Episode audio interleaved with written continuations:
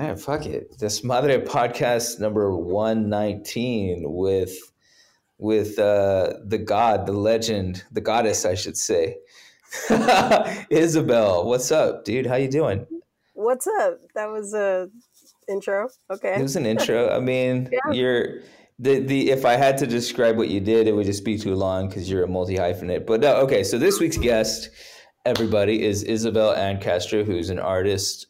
Is that what you are at your core? Yeah, I tell people I'm an illustrator, so okay. I don't sound such like a jerk about it. Yeah, people are like, I'm an artist. I'm like, I'm an illustrator, and people are like, oh, it's kind of like an elevated way without. Yeah, it sounds more like a job, right? It sounds more like an occupation. Yeah, exactly. Yeah, okay. Like, I'm an artist, which, I mean, people say that. My mom's all, she's an artist. She's fucking telling that. Yesterday we had like the security for ADT people come to our house and like do a check. And like, I was trying to get ready. I was about to do a lecture for San Antonio College on Zoom.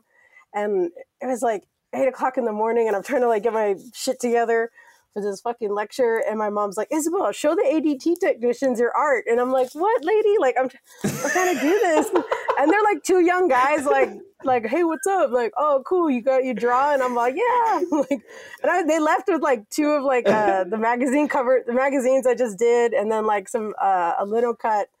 And like, I swear my mom was all friendly with them. Like, she was gonna make them omelets and shit, but she was like, oh, this is her artist studio, and it's like her living room. But yeah, no, I'm an illustrator. That's cool. She's your mom's she proud of me. You. That's she good. She hypes me. Yeah. Real nice. To like anybody, the ADT technicians. Maybe she was trying to get the hookup, you know? Yeah, I don't know, like a discount or something. Yeah, she's maybe. Like, give us an extra camera. That's good though. Yeah, I think my mom's ashamed of what I do with Desmadre. She doesn't say so, but I don't think she gets it half the time. Your stuff is a little more family friendly than maybe some of the content we made. I mean, I have a zine called Santa Sucia, and so. Oh, you're right. You're right. We give lectures about being sluts and stuff, but. That's true. I forgot about that. Lectures. I get paid to talk about being a slut. Yeah. So you're basically a phone sex operator is one of the things. That's what I just heard. No. Okay, I misinterpreted that. I'm sorry. We publish stories by women. And, okay. Yeah, no. Okay. I'm sorry. But my mom will tell her family, like, oh, her magazine got into this university library. And they're like, oh, nice. And they clap. But nice. They don't really know what it's about. Right. Yeah. All right. Okay. So you guys don't know, Isabel was part of the Desmadre crew a number of years ago. When we first launched, and we're doing a lot of heavy stuff on social media and doing a lot of video production. Isabel came out and was one of the on the ground producers for the season 2, right, of Masa and the Power. Yeah. Which is fucking crazy to think about. When was that, like 5 years ago? What was that, 2015 or 6 years ago? It was like 2000. I graduated 2013. We started doing stuff 2014. Yeah, 15? But I think that one we shot 15. I think we shot that stuff in 2015. So we spent like a couple of weeks out here shooting that, and that was just so crazy to think about now, right? Like all the stupid. Totally. What do you remember about that? So I like before I left San Antonio, I bought like 35 millimeter like cameras, like little point and shoots. Yeah, and I gave one to Sammy. I think I gave two to Sammy, and then I got two, and so I still have like those photographs, and they're like pretty shitty because they're not because they were just like the ones you turn in the right disposable cameras, yeah. They're all chicken shit, but the photos are pretty cool, and so there's like photos of Sammy like with tortillas like stapled to his chonies, like. And we had that like party where we had the white people make stuff. And there's just like all this costume stuff. It's really silly. Like I think about it, and I had like me and Sammy took turns sleeping on the sofa at JP's apartment, and on a mat on the floor. And it was like seriously like one of the best times in my life. Like I just had the best time like doing all that work. Like I really loved it because it was just like, okay, I got to wake up and get all the fucking costumes and shit ready and make sure we have all the props and like the list of like everything we're shooting today and then like all the clothing for those scenes because they're all out of order and like packing up like snacks and shit and like he rented me a car and I was like, oh my God, like I've never driven around California before and like you trusted me with a rental. And it was like the fucking, what is it, the Red Hills or something, like Redwood City or something. We had to go up to like someone's fucking house. We did the hot tub scene. Hot tub scene. Oh, you sent me out for blow up dolls in like a city I've never been to before. And so I had to go to, there was like a party store and like a sex store right next to each other. And I like ran into the party store because the sex store wasn't open yet. And like my mom called me and she was just like, oh, Isabel, like I'm just checking in how you're doing. And like I was waiting for the store to open because it was so early in the morning. And she was just like, I just want you to know, like, I'm so proud of you and you're living your dream and stuff. And I was like literally like waiting for this old man to open the door to his joke store, his party store. And I was like, oh, thank you, Mom. Like, you know, thank you for this blessing. She was like, I'm so proud of you. And I was like, I love you, Mom. Bye. And then I was like, do you have any blow up dolls? And he was like, yeah. And then we had to like fucking blow them up. But no, it was like the best time. It was lots of fun. Oh my God. I hadn't really thought about this in a long time and what the craziness that we did and like kind of what it took to pull that off. Yeah. And like JT like fucking scrambling a shitload of eggs and like bacon in the morning. Like, do you remember that? He would make the breakfast for us. Yeah. He was like making all this breakfast. And then, so you told me how to make like an over easy egg because we needed it for a scene. And like you had to put a hot egg like on Sammy. It was like with Mex tape, like cracking an egg on him. And then you asked me like through the door, you're like, Isabel, do you know how to make like an over easy egg? And I was like, no. And so you just gave me the instructions and I was like, well, hopefully I don't fuck this up. For some reason I thought like if I fucked up this egg, you were gonna fire me. So I was like, that'll be perfect. And like I made the egg and gave it and you were like, cool. And then you just like closed the door. And I was like, okay. And we put it on Sammy's stomach and our Mex tapes. I don't even remember. Yeah, it was on Sammy. I put it on Sammy, yeah. But it was honestly, I had like the best time. It was really cool. Me and Sammy like really bonded. We had to because like he was like naked a lot of the time, like or just like in his underwear for some of those scenes. Like it was really ridiculous. Like the tree, there was like a tree house. God. You sent me to like a studio. The one in Oakland when we went to. Yeah. And then you sent me to go get a fog machine and. The fog machine, and it was like ancient as fuck. Yeah. I was like, hello, I'm here for a fog machine. And they were like, yeah, this is what we got. And I was like, oh, this looks like fucking Alfred Hitchcock used it. Whatever, like. You pound thing into a tree. Yeah. If you're listening and you don't know what the fuck we're talking about, hopefully you do know what we're talking about. It's Masa and the Power season 2, which you can go watch on YouTube, and you'll go watch it today, and you'll instantly recognize all the things Isabel is talking about: the blow up dolls, the egg on Sammy's stomach, the fog machine in the treehouse. Yeah, it was very ridiculous, but super fun. Yeah, that was. Ooh, production is so stressful though. Like, it's like super stressful because you don't know what's going to go wrong. And I mean, I would say like definitely production at that budget is just bananas. And like when you're trying to make something that looks like $100 and you only have $10, and you're under a time constraint, it's always fucking crazy. Were you with us when we went to that parking garage? With that older white guy, Michael, he was like... Yeah, it was supposed to be like the Texas Hammer. Yes. And you were like, hey, I got this tiny hammer. And I was like, okay. It was like at Stanford or something. Yes. Gosh, you got a good memory. I remember all of this. I just remember on that scene, we went and shot it. And so that guy who played the Texas Hammer or whatever, one of the attorneys, he was his attorney. He he's a filmmaker, so he's familiar with shooting and stuff. And I remember we went and shot that, and we shot it like in an hour because we were stealing the location. And yeah. I remember he told me, he was just like, I don't understand how you guys do it this way. He's like, I'm he was like, we're not white.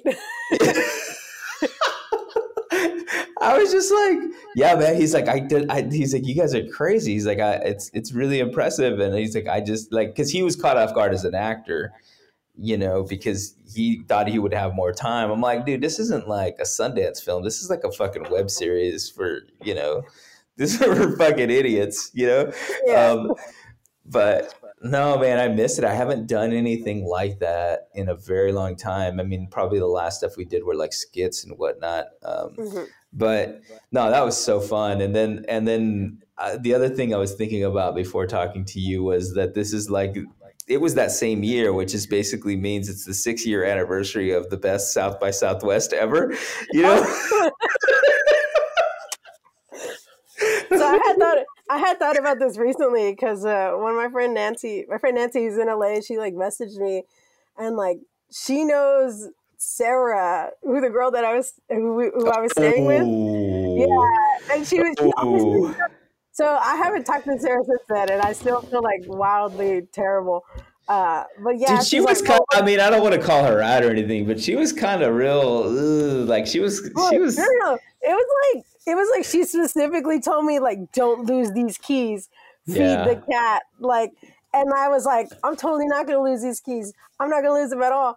But it was like they were clipped to my regular keys and we were like doing all this like shooting, and so I feel like they claim I'm clipped somewhere. Yeah. And like I remember showing up to the house, like to the apartment, super drunk and just being like, okay, like looking at my keys and like not seeing them and just like going, and there's not that many keys, and just like going through them and being all, no, they're totally here, I'm just drunk. And like, no, I had lost those keys. But yeah, no, Sammy was the worst. Oh, showing up at my sister's apartment. So the short story of that day was that we basically had an event at a tire shop that was a meet and greet for Masa and the Power and for Chingo, who's now everyone's favorite hero in Texas. We won't get into that conversation. We'll leave that one out. I'll drag you into that. But we had a meet and greet with Chingo at a tire shop, and where we went and bought a bunch of tamales. Like I think I bought like $400 worth of tamales. Yeah. And sodas and stuff. And then we told people, come out to this tire shop and meet and take a picture with Chingo and get a free tamal or something, right? And what ended up happening was that people raided the tamales and stole, like, people just walked up and got like bags of 10 as opposed to just one or something. That old lady? Yes. She came up and just like took a styrofoam container. And I was like, I'm not going to stop her. Yeah. What am I going to tell that vieja? No. So we did the meet and greet, and then like that was the big thing for the week. And so after that meet and greet, we're like, all right, we're done. I think Chingo dipped. He went back to Houston or whatever. We're like, all right, let's drink, let's party tonight or whatever. And then the first thing is we went to a party that the El Rey team invited us. So at the time we were talking to El Rey Network about working together. And so we went to this party where Robert Rodriguez was. Do you remember that? I remember all of this. That's why I'm laughing. Okay. So we went to a party at a club that was thrown by El Rey Network, and Robert Rodriguez shows up in his Porsche and like doesn't talk to anybody. I like Robert, he's cool. Met him a few times, whatever. He was always cool to me, but that night he had to just show up and show that he like takes some pictures and whatever. And then Sammy was kind of like laming out and wanted to go do his own thing. And so he was like, hey, is it okay if I leave? No. Okay. What happened? So Sammy was, I was like, cause we were like, you told us, you're like, hey, just hang out for a little while, like 20 minutes. And then like, you know, I'll introduce you to some people and then y'all can do whatever. Right. And me and Sammy were like, cool.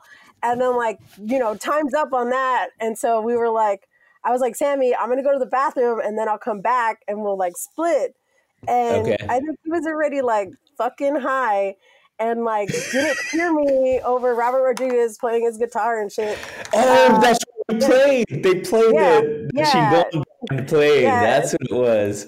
And so Sammy didn't fucking hear me. And so I went to the bathroom and I came back and Sammy was gone. And then I was just like, hey, Sammy left. And you're like, okay, we'll leave in a little bit. And me and you ended up like kicking it the rest of the night. And then Sammy was just like, MIA. He went on his own fucking adventure. Oh my gosh. Okay, so he left, and then we stuck around for a little while longer, and then we went to a party on 6th Street, right? That was we went to like Peligrosa's stuff. Peligrosa's party, which is pretty dope, I thought. Like, it was a cool party. But we were just drinking, like mad drinking, right? Yeah. And I remember we kept on being worried about the backpacks, because we had backpacks with cameras and like a laptop and a drive, because I didn't want to leave him. I didn't want to leave him in the car to get stolen. So I was like, we got to carry him around. Yeah. So we're fucking running around like idiots, drinking like crazy in Austin with big old backpacks. Yes. But we kept our shit together, kind of. Okay, so we went to Peligrosa, and then we ended up at Taco Cabana at some point, I think, right? Do you remember that? I think so.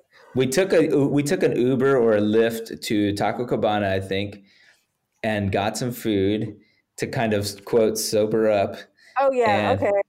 And I remember like we were like hella drunk, and we were just talking about like art and all this stuff, and we're like, we're doing this, and, like, having a good time. We're like, we're gonna keep doing this. We're gonna that. Yeah. We were at Robert Rodriguez's party. It was cool. It was so stupid. But so we got hella drunk, and then we go back to your car at some point, and then I guess one of us thinks they're sober enough to drive. We were sober enough to drive. Let's just put it that. We were allegedly sober. We were cool. We were cool to drive. Allegedly, we were drunk, but we were actually cool to drive. I was very cool. We're both very cool. Yeah.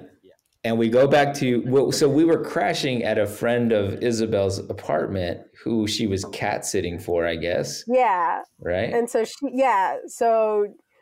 she was house sitting for somebody else and doing her own South by Southwest stuff, and had told me like, hey, like, you can stay here, do whatever, like there's food, just like take care of the cat, like feed the cat, and don't lose these keys, there's no spare. And I was like, that's fucking easy. Like I was just like, like I could totally do that. And I did that like the first like 2 days or something. Yeah. And it was, you know, I was just like, I'm not going to lose these keys. And then like that night we got back to that apartment, and I was like, where are these keys? And I was like, oh, fuck. And so we ended up. I just remember they were we thought they were in the truck, because we went through your truck like 400 times, like tearing it apart, like under every seat, every bag, everything. Like, it's got to be in here somewhere. No. We just ran through. We went through all of Austin drunk for like the last. So I lost those keys, and.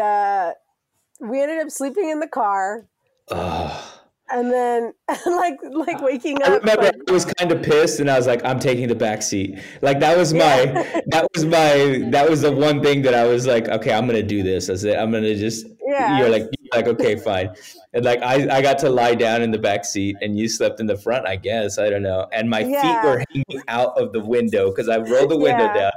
And I slept in the back of your Jeep Cherokee, right? It was a white Jeep Cherokee or something. And my feet were hanging out, and it was not hot, not cold. It was about as good as you'd want it to be for that sort of situation. But I remember, I mean, I'm older, right? I was like fucking 35 already or something. And I was like, what am I doing with my life? I was like, what? Like, seriously, I remember being in the back of that car and just thinking like, what am I doing? I'm like...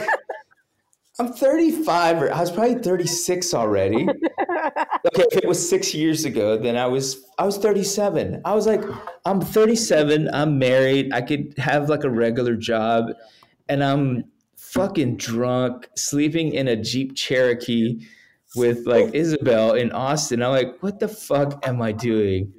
And it got worse from there. Okay, so what happened? We woke up. Okay. I don't even remember how we got into the house or to the apartment. Oh, or did we? No, I like called my friend and I was just like just sweating. Like one, because I was like hungover. Mm-hmm. And like just so nervous because she was like, don't lose these keys, and I was like, yeah, I got it, I'm not gonna lose them. And I totally lost them. And so she had to come and like let me in and she was just like, hey, you gotta go, like I can't have you stay here, like you gotta go because I have other stuff to do. And so we went in, got our stuff, and like we couldn't find Sammy. And that's right. So Sammy's still out of the picture.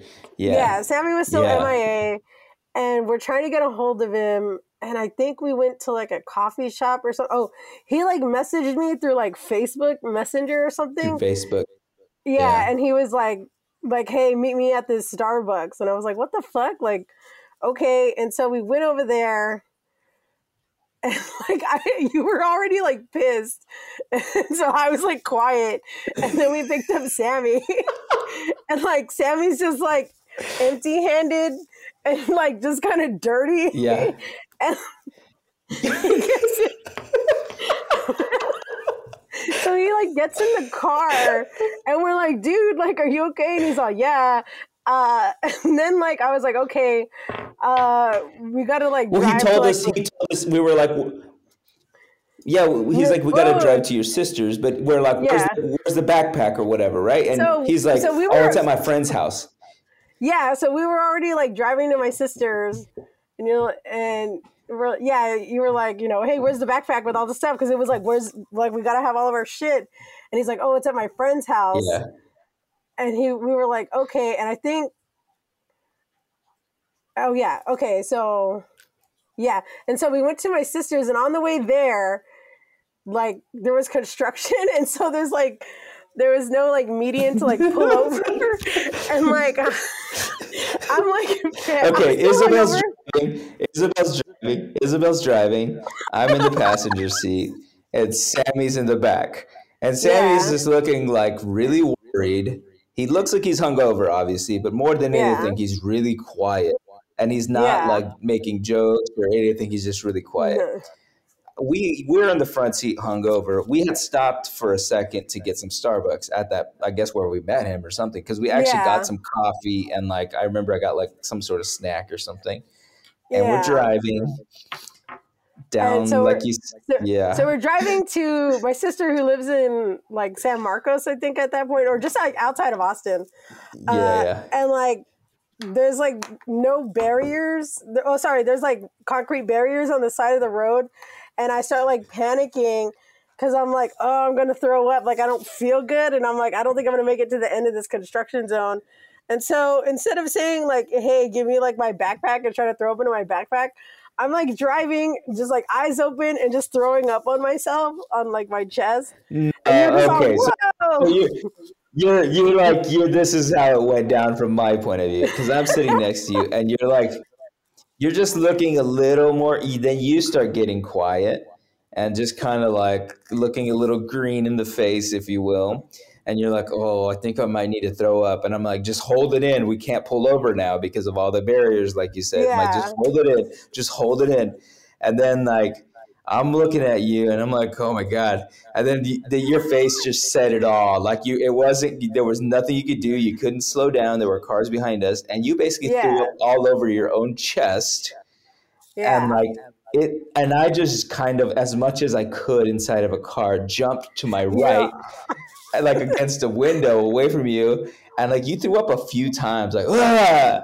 And like I was like, it was like like a horror movie. I was like ah, and then like you know, I'm looking at Sammy in the rear view, and he's like ah. Yeah. So we're basically all screaming. Yeah. Yeah. But I maintained speed and didn't swerve, so I'm a good driver. Yeah. So I threw up all over myself, and then we like get to my sister's, like she's living in a house, and she's not out of work yet. So we're just like, I'm just standing in her yard and like hosing myself off with like the water hose, all this barf off of me. And she gets home, and she just like looks at me, and she's like, okay, come shower. Well, before then, before we made it to your sister's house, we did pull over when the construction zone ended, and we had, like, for whatever reason, we had a couple of gallons of water in the car. Oh yeah. And you were just pouring. You took a picture of it. Really? You took a picture. Yeah. Oh, you need to find that. I don't know where that is. Maybe it's on one of my old phones or something. Yeah, because I'm just all like this. I'm just all, and I'm just like covered in barf. You're covered in barf and you're pouring that shit like water over yourself. And then we had to drive another probably 20 minutes smelling like awful. And we finally got to your sister's house and we're finally able to sleep like decent human beings for a few hours, I think. Yeah, because it was still really early in the morning. It was probably like 8 or something, but yeah. Yeah, that's early, yeah. Yeah. But yeah, we took showers and then we took a nap. Yeah. And then like Sammy was still being really quiet. Yeah. And we're just like, oh, he's probably just tired or whatever. And then like on the way, and then we're like, okay, another day of South by Southwest. Mm-hmm. And on the drive back, that's when Sammy said something about the backpack. Yes. It's like he was just like, hey, like. He admitted it in the car. He admitted it. Yeah, that he lost a backpack with the laptop and a few hard drives of shit that we had shot. And I don't think we had it backed up or whatever. And you got so quiet that me and Sammy were like terrified. And I was like driving and I was like, I don't know. We were like getting into Austin and I was like, I don't know where I'm going. Like, where are we headed? And then you were like, okay, here's the plan. We're going to go to a restaurant of my choice and we're going to have breakfast. And I don't know. Where did we go? Like a fucking Applebee's or something? No. We went somewhere like that, or like a Chili's or like a Red Robin's. But you were all pissed off and you were really pissed off. And like, then like the first thing out of your mouth was like, we're going to go to a restaurant of my choice. And then we like sat and then we like got to the restaurant and we like got into a booth and me and Sammy were like both quiet because we had like both really fucked up. Like he lost the laptop. I got us kicked out of the apartment and then like threw up all over myself. And it was just like all this fucking Nessio shit. And like, you were just like looking at your menu, like really angry. And then you were like, okay, I know what I want. And you ordered your food. And then we ordered our food and you started like eating. And then after a while you were like, okay, here's the plan for the day. And we were like, it was like really scary. We're like, do we? Yeah. What I remember, I think we did go to Chili's now that you mention it, because I remember they had those things where you pay at the table. You know what I'm talking about? I don't know why I remember that. Yeah. But what I remember about being angry is like just sitting there and thinking like, I've never been in a situation like that, you know? And I thought this is how my dad would handle it a certain way. And I was like, and I'm not going to do that. And that's why I just shut the fuck up, because I didn't know how to communicate in a manner that wouldn't have been like extremely like volatile or angry. And so instead of, you know, I didn't know how to communicate like a normal human saying like, guys, like this was really irresponsible, whatever, you know, I don't know how white people do this shit, but I didn't know how to do that. And so in lieu of that, I just stayed quiet. And I just said, you know what? I know they can tell I'm upset, and that should be enough. We knew. But I was like mad at Sammy too, because he didn't say anything to me. Yeah. I'm like, I was just like, oh my gosh, like you didn't fucking say anything to me. Like we could have been like spending time like looking for it, like. Well, I think he thought he was going to find it, right? Like for some weird reason, like he thought he was going to resolve it and he wouldn't have to tell anybody. So he was just trying to figure it out on his own.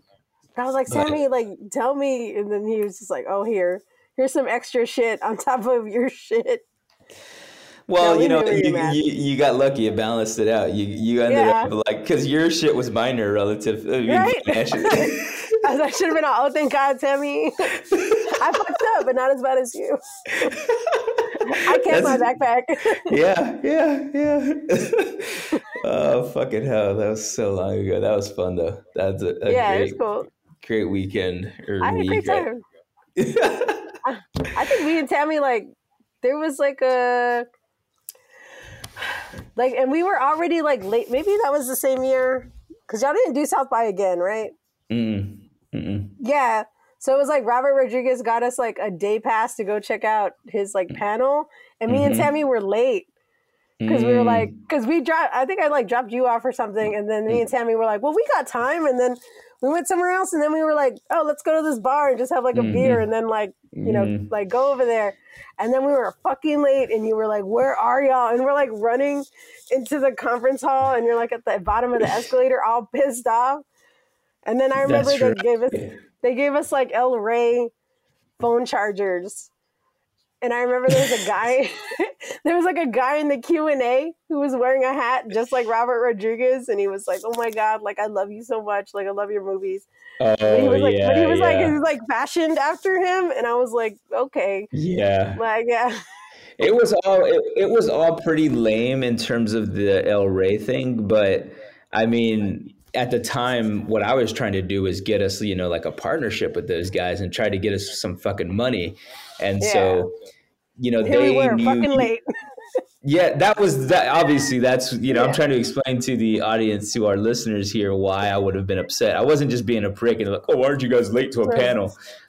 We were representing Desmadre as a company, if you will, and they were interested in partnering with us. And they knew that Isabel and Sammy were two of the key creatives or whatever as part of the team. And these fuckers couldn't even show up to a panel. And then the next day, one of them is throwing up on themselves and the other one is losing, $3,000 worth of equipment or something. Oh, Jesus Christ. But no, good times. I mean, those are amazing memories. And it's fun. I cherish them. Yeah. I was that was a good time. Oh gosh! All right, let's move on from talking about the past. But Isabel worked with us for a number of years and did amazing work with us. And if you haven't figured it out, Isabel is from San Antonio. And one of the things I wanted to talk to you about was because I was talking to somebody else recently, and they were asking about San Antonio, and I was trying to explain to them the difference, kind of between San Antonio and Austin and Houston.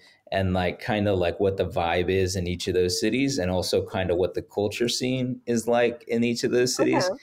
And I know you've been tied in as an artist / illustrator, but you're also obviously very because you're young and you're part of that the crowd there, and so the music scene and whatnot.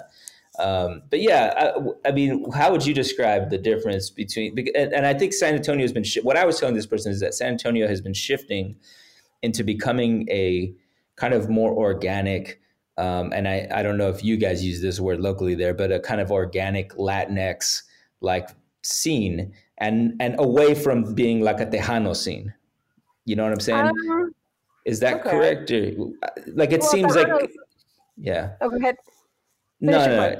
No, that's it basically. What is the vibe there? Because I think there's the Tejano scene, which has always been there, but I feel it's been changing, and you guys have your own art scene that's separate from that. I think they're in terms of music, Tejano's music is still really strong. Everyone's still I still listen to Geda, KDA Jalapeno Radio, that I turn on the radio and I listen to that. Because otherwise, if you listen to 99.5 Kiss, it's very misogynistic. Billy Madison in the morning's really gross. They're do you go down on your wife?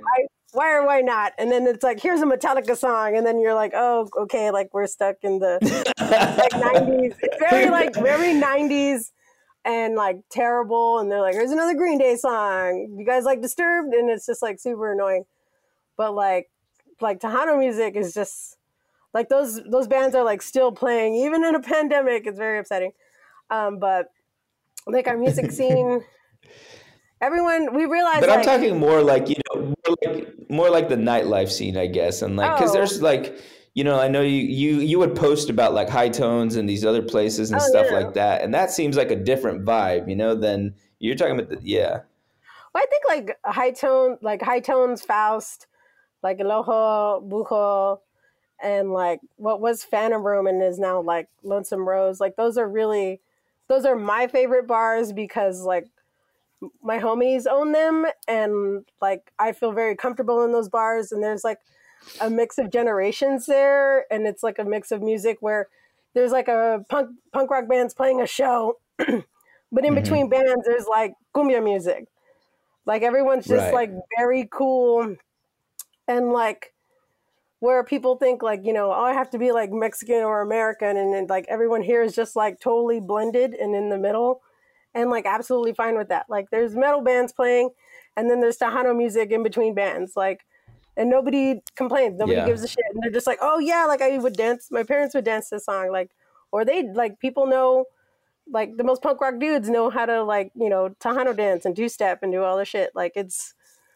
just kind of like, yeah, it's organic, but it's not anything that's like forced. And I think that's because people are still very much in touch with their roots, and maybe that's because they live at home with their parents, because their parents still listen to that stuff. But it's, I don't think, like if I had like $1 million, I'd still live in this same neighborhood and go to those same bars and like frequent the same dive bars, because it's like very much home and it's organic, and those where all my friends are. And like, it's not the San Antonio Riverwalk, which is like always trying to like sell San Antonio. And I feel like the way San Antonio has like been marketed towards tourism is like kind of like a little Mexico. Mm-hmm. Like it's for people who don't like can't afford or are too afraid to travel to Mexico. They can get all the like stuff from Mexico, all the like goods and stuff at the mercado. Like they can still get mariachis and stuff here. And like my cousin's boyfriend, he's in like the biggest mariachi group in San Antonio, and he makes a shitload of money off of doing events. Like, but like, it's, there's still like, there's that tourism San Antonio, and then there's like everything else. Mm-hmm. And that's like the shit. Like, I just love everything that they're not selling, and like, they can try and repackage it and sell it back to us. But it's like, people can tell like, oh, this is like garbage, and it's not real. Like, it's not real Tejano shit. Like, there was a music festival, like Botanica Fest, and it was like put on by like white tech dudes, and it ended up like everyone was like just talking shit about it, that they ended up like changing the name or something and like minimizing it to like a concert in the Fiesta Texas parking lot. But it was like, yeah, like people can try and resell what they think San Antonio culture is, but it's not real. And, you know, real recognizes real. I'm sorry, I'm burping. Yeah, is there like a certain, is there like a neighborhood that most of this stuff like is concentrated in, like the stuff that you're talking about? Like, what side of town do you live on? What's that like? I'm just trying to get people a feel for San Antonio. Southside, okay. Yeah, I'm Southside, okay. Like, but I'm like right inside 410, so like it's like Rancho area, like the Mission Flea Market's right there. Everyone has big yards in this neighborhood, and as and the west side's like really puro. The east side's been gentrified, and that was where like a lot of the black community lived and is being like pushed out. And that's because like the Pearl, it used to be the Pearl Brewery. It got bought up by this dude and like revitalized, and it started like pushing like all this gentrification like east. And so like, that's not somewhere I hang out. Like I've gone there a couple times, and like I, you know, there's like succulent plants, and I'll just go and like take a little cuttings from that. Like, it's not where I spend my money. It's not where I'm like, oh, let's go to the Pearl this weekend. I'm like, no, let's go like to Lighthouse Lounge and like fucking kick it at Woodlawn. Like it's, I don't know. That place is really shitty to me. I see. Because there's like, I had to go there for a project, like for contract work. I had to go to the bookstore, and the people at the bookstore are really nice. But yeah, it was like people, all these white people out there, like no mask. And they're like, hey, Catherine, oh my God, is this your dog? And they're like hugging. And I'm like, bitch, we're in a fucking pandemic. Like, I know this chick ain't in your household. And they're just like, oh, like it was, I just can't stand it. Yeah. Everyone's there, no masks. Yeah. What like, is we're outside. Go ahead. What is the like, do most of your friends who grew up in San Antonio have they stuck around, or have people left, or like, you know, what is like what is the workforce and the kind of job like situation there? Like where most people go work, you know? So people have left, some stayed away, like other Southsiders who left who I went to school with, they all came back because we all fucking love the Southside. And so now some of my friends are becoming homeowners, which is really cool. You're like, yeah, you bought a house, you did it. Like, it's two blocks from your mom, but that's fucking tight. But yeah, there's like, so tourism is a huge thing. So like I have friends, like one of my friends, he used to work at like the river barges downtown and do like the tours on the little boats. He used to do that.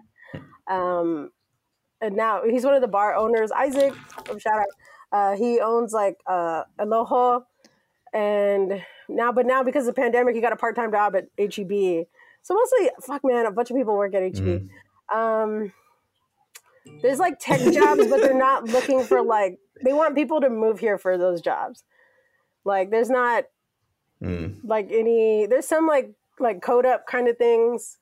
Who try and get like San Antonians to like do code and stuff, but it's mostly like move to San Antonio, it's really cheap. And then when they get here, they're like wondering why we're all giving them bad looks. Like you fucking bought out this neighborhood and then put some ugly like what are they called, container home on it, and it's all boxy and ugly and gray. Yeah, but so people mostly stay in San Antonio. There's like pretty good jobs right now. It's like because of the pandemic, it's exposed like a lot of things. Like restaurant owners are like, people don't want to work. And it's like, people don't want to work for like $2.16. Cause that's like, I think that's, it's not necessarily law, but it's like the suggested amount that you pay like waiters and waitresses, like $2.16, assuming that they're going to make tips. And so they're like, people don't want to work. And it's like, well, fucking pay them more. I don't know. Yeah. Everything's shitty because of the pandemic. Yeah. I'm very fortunate though. Like I live in my mom's house. I fucking draw and like do work, and like my mom is always cooking, so I eat her food. I live at her house. Yeah. And there's like, you know, people are like, oh, she lives at her mom's house. Whose mom am I supposed to live with? Like, shut the fuck up. I live here. I'm gonna inherit this house when she dies. I may as well just chill out until that happens. Like, we got bedrooms, but yeah. No, I'm. What is I'm it? I know. Can I ask about your? Can I? I know that your boyfriend moved from LA, right, to San Antonio. What has that been like for him? Like, has he enjoyed it, or? And he's not even Mexican American, right? No, so he's Central American. He's Salvadoran American. So his parents were immigrated from El Salvador, and he was born in LA, and he was like super LA.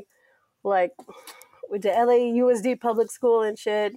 We went to like Cerritos College, like community college. Like he's real proud of it. I'm real proud of my community college, so I don't care.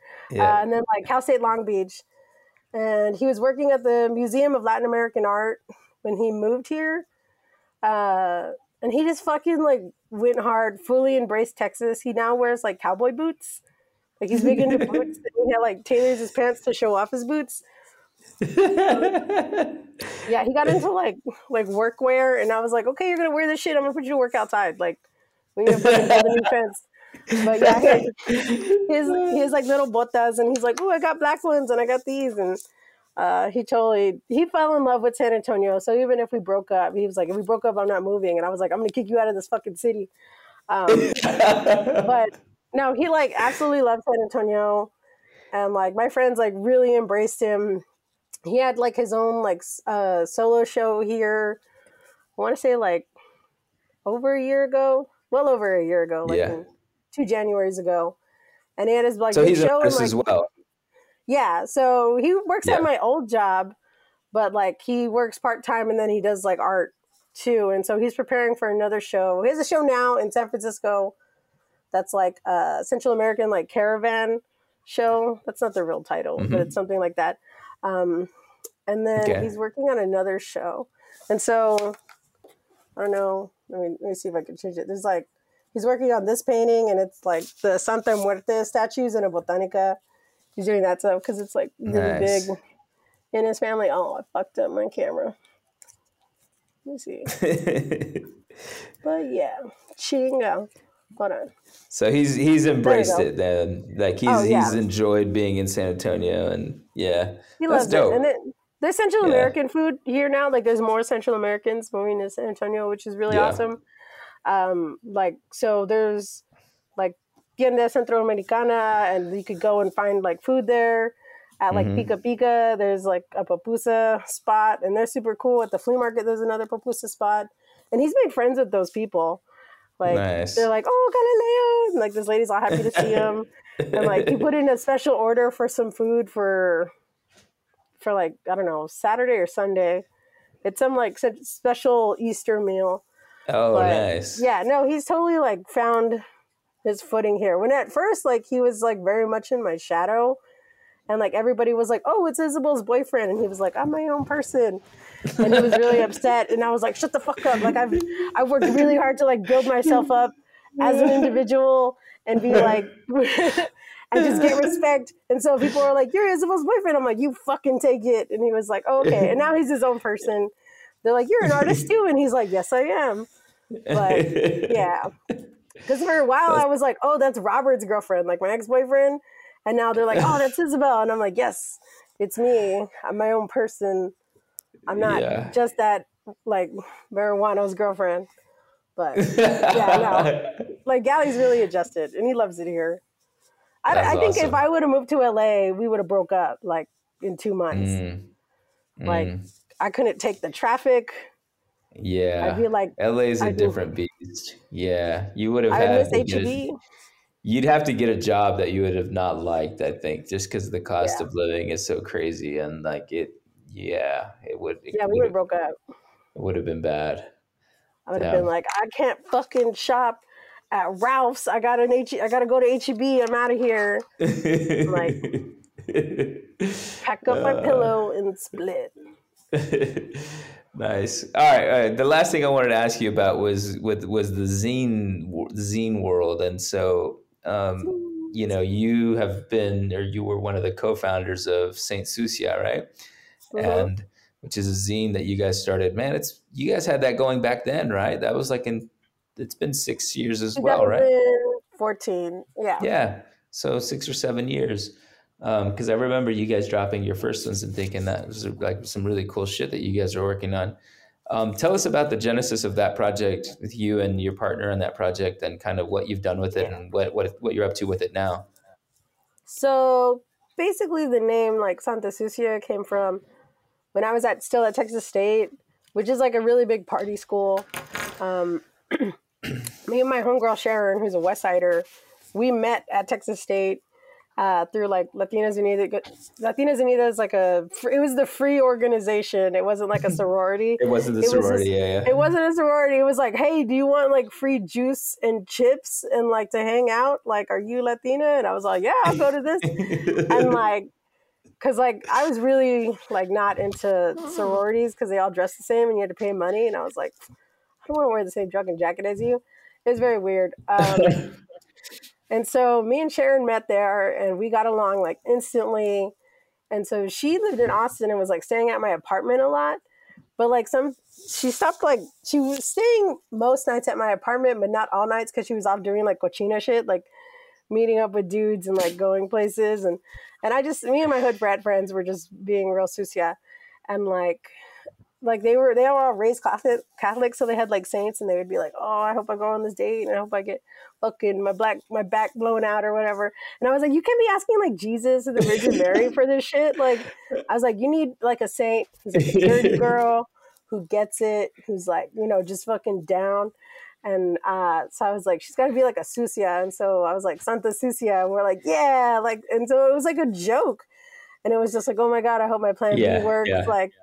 Or like I've stayed out all night partying and now I gotta like, I forgot we had an exam today. I didn't study because I was partying. Like, I hope I take it and like pass. And then you pass and you're like, Santa Sucia blessed me. Like, it was just like this running joke. Yeah. And I was like, no, there's something here. I don't know what it is. Maybe we'll start a band under this name. I don't know. And like, I had like moved back to San Antonio And I started dating like this real piece of shit dude who was like really abusive and super shitty. And like, I remember him telling me like, oh, like, cause I was doing like volunteering and still doing like activism stuff. And he was like, oh, it's real funny. Like all the shit that you do, like none of it matters. And I was like, man, fuck you. And like, we ended up finally splitting up, but I just like had all this rage and anger. And anytime I like tried to, when I was in that relationship, whenever I tried to talk about it with somebody, I was like, hey man, like, I'm kind of like going through this shit with this guy. And like, it was maybe like 2014. And so people weren't like as open to like, you know, hearing about it as they were, mm-hmm. as they are now. Yeah. And so there was a lot of like now. Victim blaming as like, people were just like, well, you're a college educated girl. How could you get involved with some guy like this? And I'm like, I didn't know who the fuck he was. He like lied to me about all these things, you know? And so like, I just like carried this like shame and anger, and I wanted to like put it somewhere, and I didn't know where. And like, I like developed a drinking problem, and I'm a social drinker. So I was just going to a bunch of art shows and just getting trashed. And then like, oh, they're out of alcohol. Let me go to another art show. And like, let me go support this band tonight. And just getting like super drunk and like drinking my sorrows away at like punk shows. And then like, I saw Natasha, and I had known Natasha because both of our like ex-boyfriends were in the same punk band. And I'd gone to her parties. She would throw like Tasha Palooza parties, and they were always really cool. And she was just a super fun chick. And like, she had told me like before, when I was in college, I was dating this guy named Robert, and she had told me like at another event, like, hey, you need to break up with Robert. And I was like, what? And she was like, yeah, break up with him. Like, he's holding you back. And I was like, dude, I know. But like, every time I try and start an argument to start a fight, to break up, like he just agrees with me. He just agrees with me hard. So I can't break up with him. And she's like, you got to break up with him before you graduate. And so I appreciated like her, the homegirl in her reaching out and saying like, you have potential, like leave this dude. Yeah. And so when I saw her at the bar, I just like was just like, this is the person that like I want to hang out with, because she's gonna make me better, and like that's real friendship. Mm-hmm. And so I asked her, I was like, hey, she was standing by a trash can like rolling up a cigarette or something, and I was like, hey, do you want to like start a zine where like brown girls just talk shit and be real? And she was like, yeah, sure. And she thought like I asked her because excuse me, she had already made a zine called San Anto Wow, and it was just like San Antonio jokes and stuff, like silly things like the best place to take a shit in San Antonio, and it's like half price books because it's like really clean in there. Like real dumb, silly stuff, like poems about like old punk places. But no, like we started meeting on her porch, and like we really bonded because I was just like, well, like I'm really angry, like I'm going through this stuff. And she was like, I was in a shitty relationship too. And we bonded over that. And she had been collecting zines. And so we kind of like looked at all her zine issues and like tried to figure out what we want to do. And like we started like just texting our friends and saying, hey, I know you like write poetry, but you never like you got drunk and you read me your poetry and it was really good. Like, let us publish it. You know, we know you secretly make art. Yeah, yeah. Like, and these are people who didn't like identify as artists or writers. And we were like, we know you have secret talents. Like, let us put this in a book. We like put up flyers in the bathroom at High Tones. And it was like a little tearaway with like, you know, have you seen this? Like, you know, do you want to like a job or something? And it was like a tearaway phone number, but it was a tearaway email.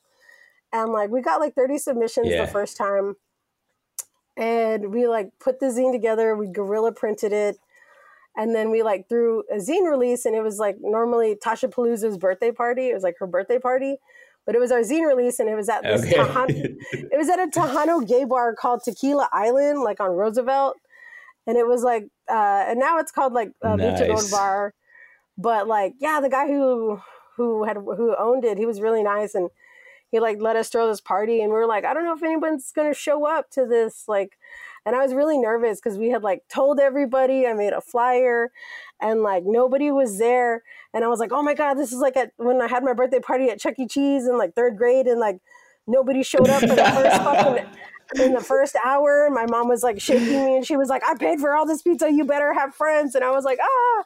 But yeah, I was like, we paid for all these things. Buy them. And like then like everybody showed up, and it was like all of San Antonio was there, and we had all these like punk bands play, we had cumbia bands, and it was super awesome. That was like the first time I met Claudia, Sammy's partner, in person, because she had come down to like sell her mixes and try and get like put out flyers for Chulita Vinyl Club. And so she was like by a little table. We were selling our zines off like this dirty pool table. And it was like super awesome. Like all of San Antonio was there. It was super great. And it went really well. And so like people were interested, like, are you going to do a second one? So we did a second one. And we started getting more submissions from like people we didn't know. And they were telling us like, you know, really, they were sending us really heavy content. Like, this is about identity, sexuality. This is about abuse, or like my abortion, about like being undocumented, like all these different types of topics. And suddenly it was like, oh shit, like, like these stories need to be heard. This artwork should be seen.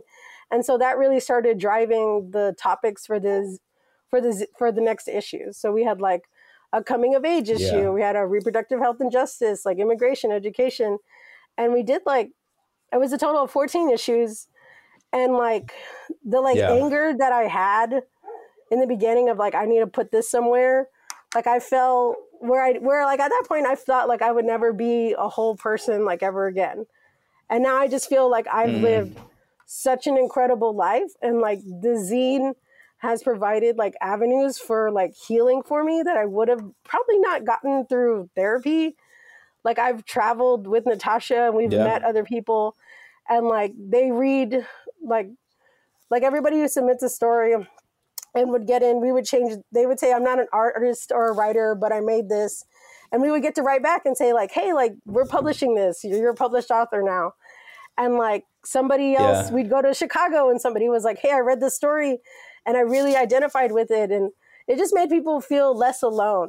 And then like university libraries started picking them up for their archives. And so we get to tell people who was the same people who didn't think they were good writers, like, hey, like you're in a university library, you're at Duke University, you're at like UT Austin, you're at like UCLA, like Cal State Long Beach, like these, like someone's reading it. And like the what like really drove that was like the teachers like in like colleges, they were the ones who were like looking at their syllabus and saying like, okay, we need to change this up because right now we're just studying a bunch of dead poets and writers. And so we need contemporary voices. And how do we do that? We like, so they've started to include zines in their syllabus, which is really awesome because otherwise like nobody would really be reading those books and like going through it academically. And so we've done lectures at UT, for Northwestern, like all these fucking places. Like we get to like go and like, or do Zooms and stuff and like talk about zines. Yeah. And so it's really changed like everyone's perspective about like themselves as creatives, like, and like it's really just given me like avenues for healing, because I've traveled like all over now because of the zine and I've met so many awesome people. Like it's been dope as fuck. Yeah. I've had the best time.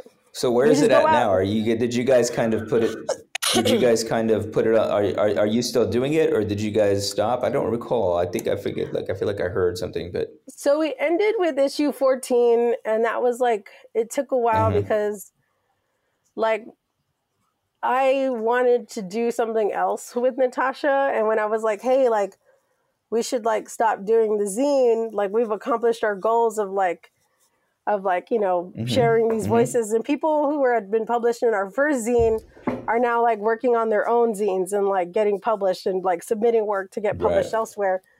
I was like, we've accomplished our goals. Like let's do something else. And she thought I was like breaking up with her. She was like, no, like I really like working with you. And I was like, bitch, I want to work on like other shit with you because we work so well together. And so we like put out the last issue, and we still like run Zine Fest, like San Anto Zine Fest. We still help organize that. And she works on her own zines and I work on my own zines, but like together as like creative partners, we've started writing a web series. Like, well, we've written out a pilot and now we're going through and editing it. And we've added like two of our friends, like Carlos and Allison, to it. And it's just like, yeah, like we fucking figured out like publishing and did really well at it, like beyond what we ever thought it would be. Like, why don't we try our hand at other stuff? And I was like, I have some experience through Desmadre as a production assistant. I have definitely from like doing Desmadre shit, I have like this ragtag mentality of just like, yeah, we could fucking do it. We don't necessarily need a budget. Like, it helps, but like especially in this town, if they were like, oh, we need a restaurant location, I could get on the fucking horn. Oh, you got so many hookups. Like, easily, like I could have Garcia's restaurant like shut down in the morning, or like in the corner, and being like, okay, we got to shoot here. Like, anywhere in this town, I could probably figure it out. So like that's what we've been working on. And that's awesome. And it's like, it's pretty good. I think it's pretty good. Yeah. It's like revising it. It's crazy.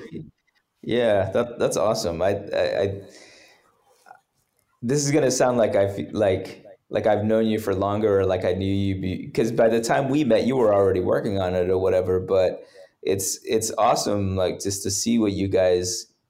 I feel like, I saw it, and it was very early, and to see what you guys ended up doing with it over those 5 years and whatnot, I'm just like, I'm really like proud of you. And like, I'm like, I mean, that sounds corny because I haven't known you that long, and I'm not like a mentor or anything. We worked on some stuff together.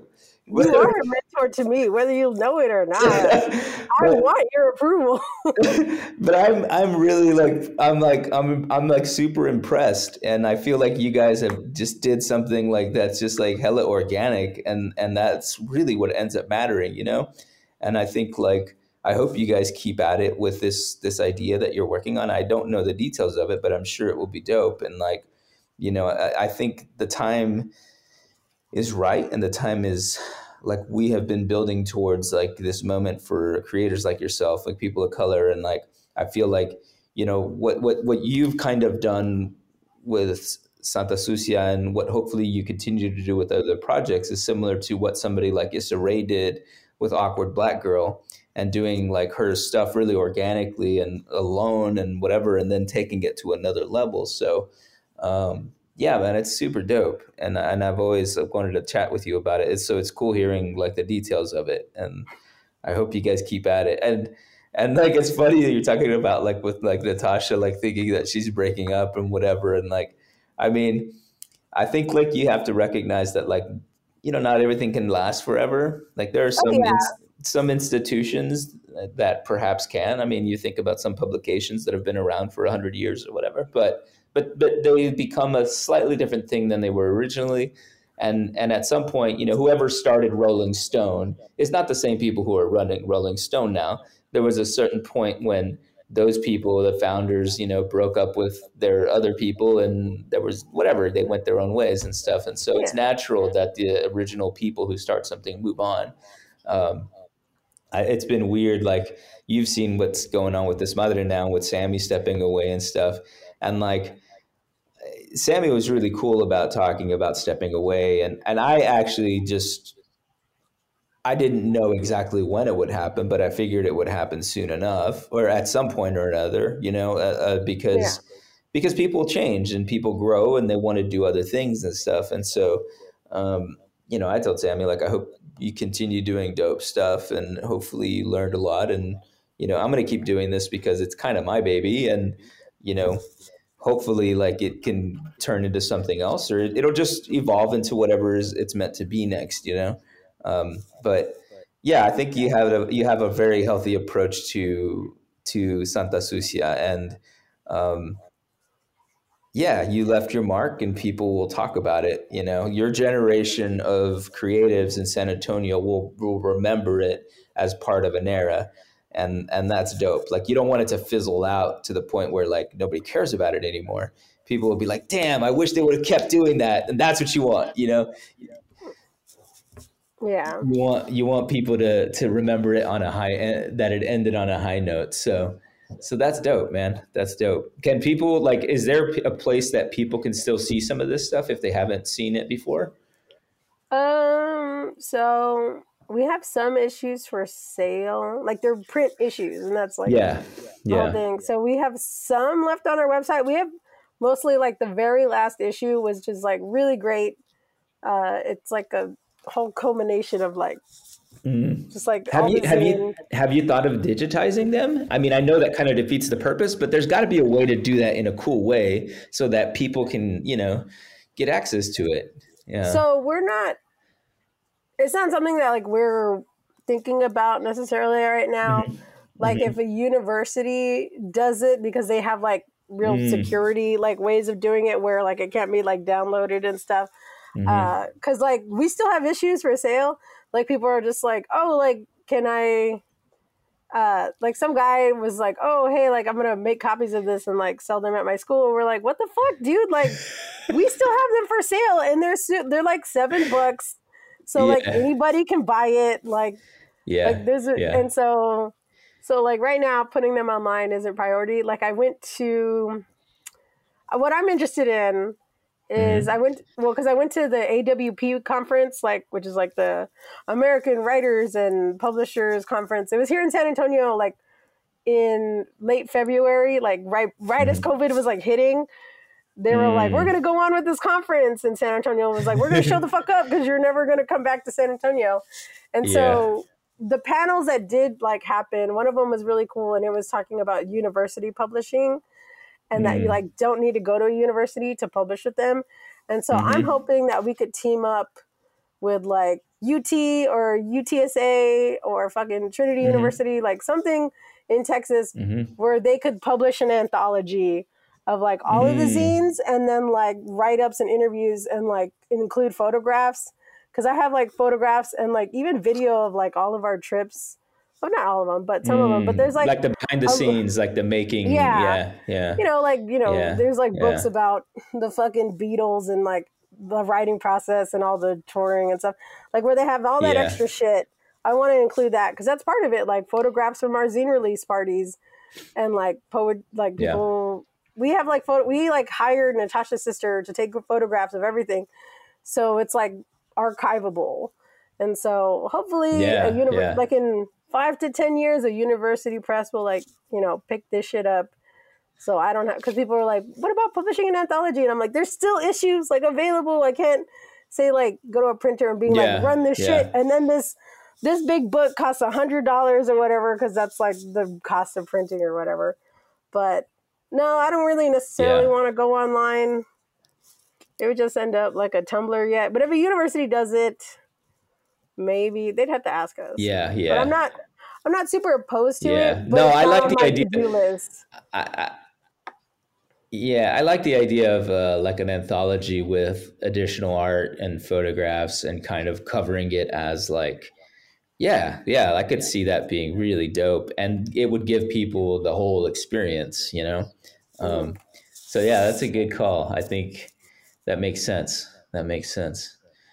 And they can go to Santa, what is the website? If people want to check it out, or is it your Instagram or what? Like just, if you go to the Instagram, the link is there. So it's STSUCIA, Saint Sucia. There's like a _Sucia. But that's like someone's burner account to like harass one of our friends, and we block them and we can't get rid of it. We're like, that's on us. That's on our account. Shit about your mom on like fucking Instagram. We're just gonna say Sucia, and there's the link there, and we have some issues left. We mostly have our last one, which is like the best one. It's the one I'm most proud of. It's like the finisher. It's fantastic. I love it. Dope. All right, cool. And then people can follow you and your work on your IG. What's your handle? I forget it. It's Queen of. Is it still Queen of? Queen of Tacos TX. I haven't changed it.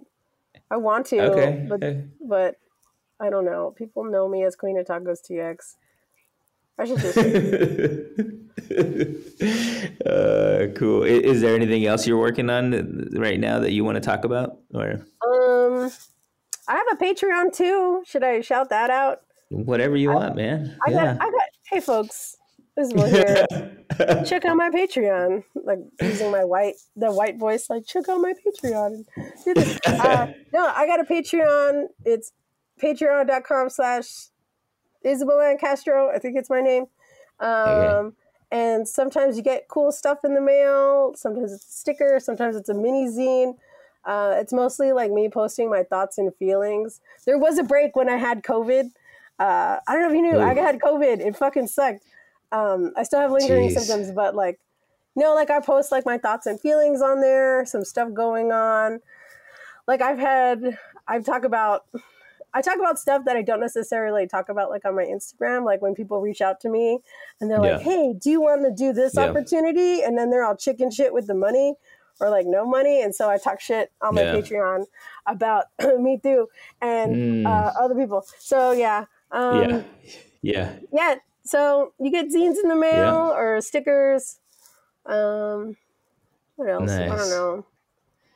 Yeah, got a Patreon. My store doesn't really have anything in it. Right. I don't know.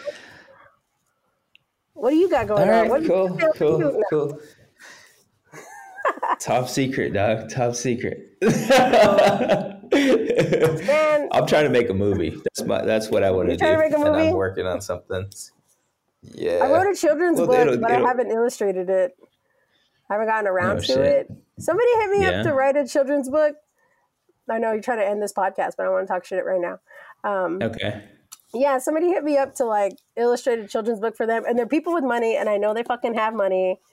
And they were like, "How much would it be to illustrate this book?" And I didn't know. Like, I've never illustrated. I've done zines. That's my life. I'm trying to get into like the children's book game, but you know, it's hard. hard times.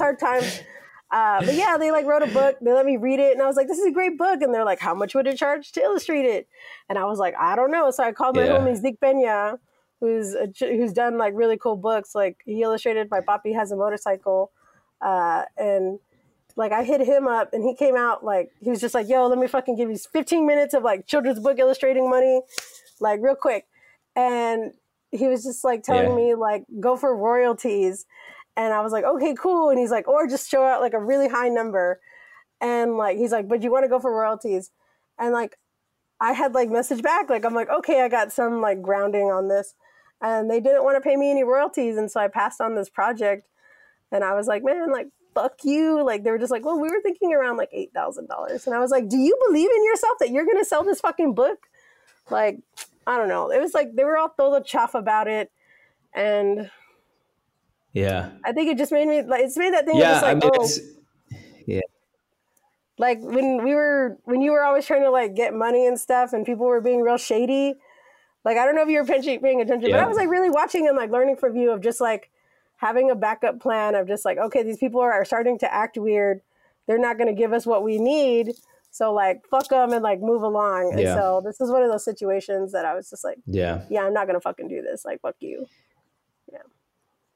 You can end the podcast now. It definitely happened. It's an interesting thing to end on, because it's such a balance, right? When you're trying to do what you want and you're trying to obviously make some money doing it, and then you're trying to work with others, and there's always a fine line, right? But I mean, we turned down money here and there, and I mean, I got into shouting matches with people over this sort of stuff, like in business meetings, which was fucking crazy. And it's, I do think like there is a balance where, like maybe for like the first few projects, you have to maybe give up a little bit, because you got to kind of get some momentum, and that kind of is, that happens in music a lot. And that's the whole, like, who is it? Like Taylor Swift trying to buy her shit back from that abusive producer dude. Is it Taylor Swift? I don't know. It's some artist. It might be.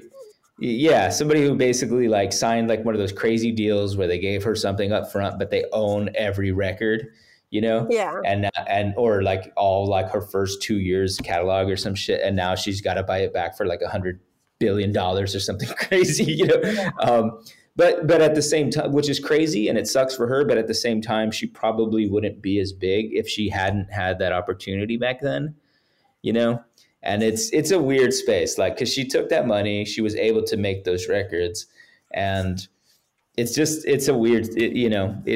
never cut and dry. I don't think it's such a gray area, and it's one of those things where it sometimes seems like people got lucky, but it's like you kind of just got like the right, you made the right decision with the right person, and it just kind of happened to work out, you know? Because this is the shit that Chingo would talk about a lot too, is because Chingo, they tried to screw Chingo over so many times on record deals, and he walked away from stuff.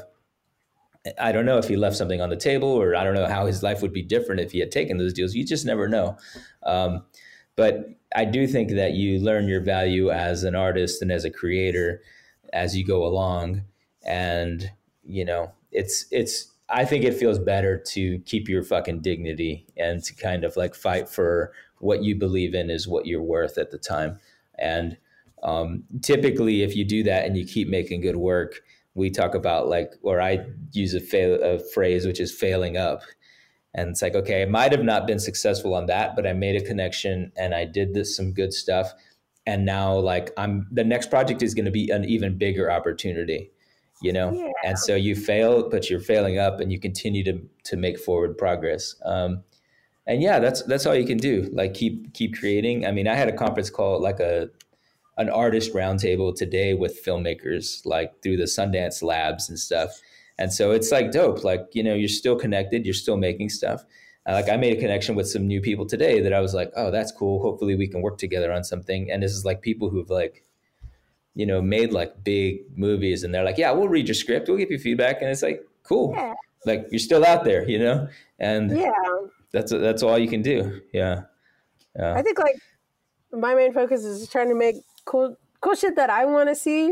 Yep. And like, I know that like, the community that I have will like it, and if they like it, like on that pilot, like that we want to do. Well, we want it to be a full-fledged web series, but our plan is to just like fucking make the pilot, and if we don't do anything else after that, if it like we don't really care about it getting picked up or sold to anybody, if we just like screen it at someone's like backyard and our homies show up, like I'm just like that'd probably be like the best thing ever. Like, but most of the things that we do end up like being done well and people like it, and it kind of goes really well. But like I just want to make cool shit with my friends, and if it goes well, then it goes well.